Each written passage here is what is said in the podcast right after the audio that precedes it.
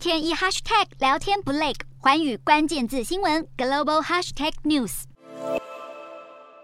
香港自一九九七年主权移交后，在二零一三年至二零二二年这十年间，各界矛盾爆发，发生多起社会变动。二零一四年，北京发表“一国两制”白皮书，全国人大常委会针对二零一七年普选定下“八三一”框架，引发香港占领中环以及雨伞运动爆发。占领中环是一场争取普选的政治运动，提出以有限度的非暴力的公民抗命为手段，来争取行政长官和立法院普选的公平实践。运动自二零一四年九月二十八日开始，持续至同年十二月十五日。香港防暴警察释放催泪弹驱散示威者，更一度举起开枪警告的旗子。结果激发强烈民愤，占领持续扩大，事件演变成雨伞革命。示威者自发占据多个主要干道进行静坐和游行。占领区包括金钟、中环、铜锣湾等地。运动的主要象征是黄色的雨伞，源于示威者面对警方以胡椒喷雾驱散时使用雨伞抵挡。二零一八年十月二十四日上午九点，港珠澳大桥正式通车，是全世界最长的城管隧道，以及世界跨海距离最长的桥隧组合公路。二零一九年逃犯条例修订草案引发一星期内先后有一百零三万人以及两百万人上街游行示威，要求撤回反送中运动，成为香港史上规模最大的游行。然而，和李非抗议演变成严重警民冲突，也由此产生撤回修例、成立独立调查委员会、释放示威者、实施双普选以及林郑月娥下台的五大诉求。也因为这场政治危机，二零二零年中国全国人民代表大会常务委员会通过港版国安法，内容包括分裂国家罪、颠覆国家政权罪，并且在六月三十日实施。其后有市民发起至少两次游行表达不满，引发警民冲突和超过六百人被捕。香港立法会通过国歌条例草案，违者最高处三年监禁。二零二一年三月，中国全国人民代表大会通过完善香港选举制度，收紧所有级别选举，以配合北京对香港落实全面管制权以及爱国者管制模式。多数西方国家对此表达强烈反对。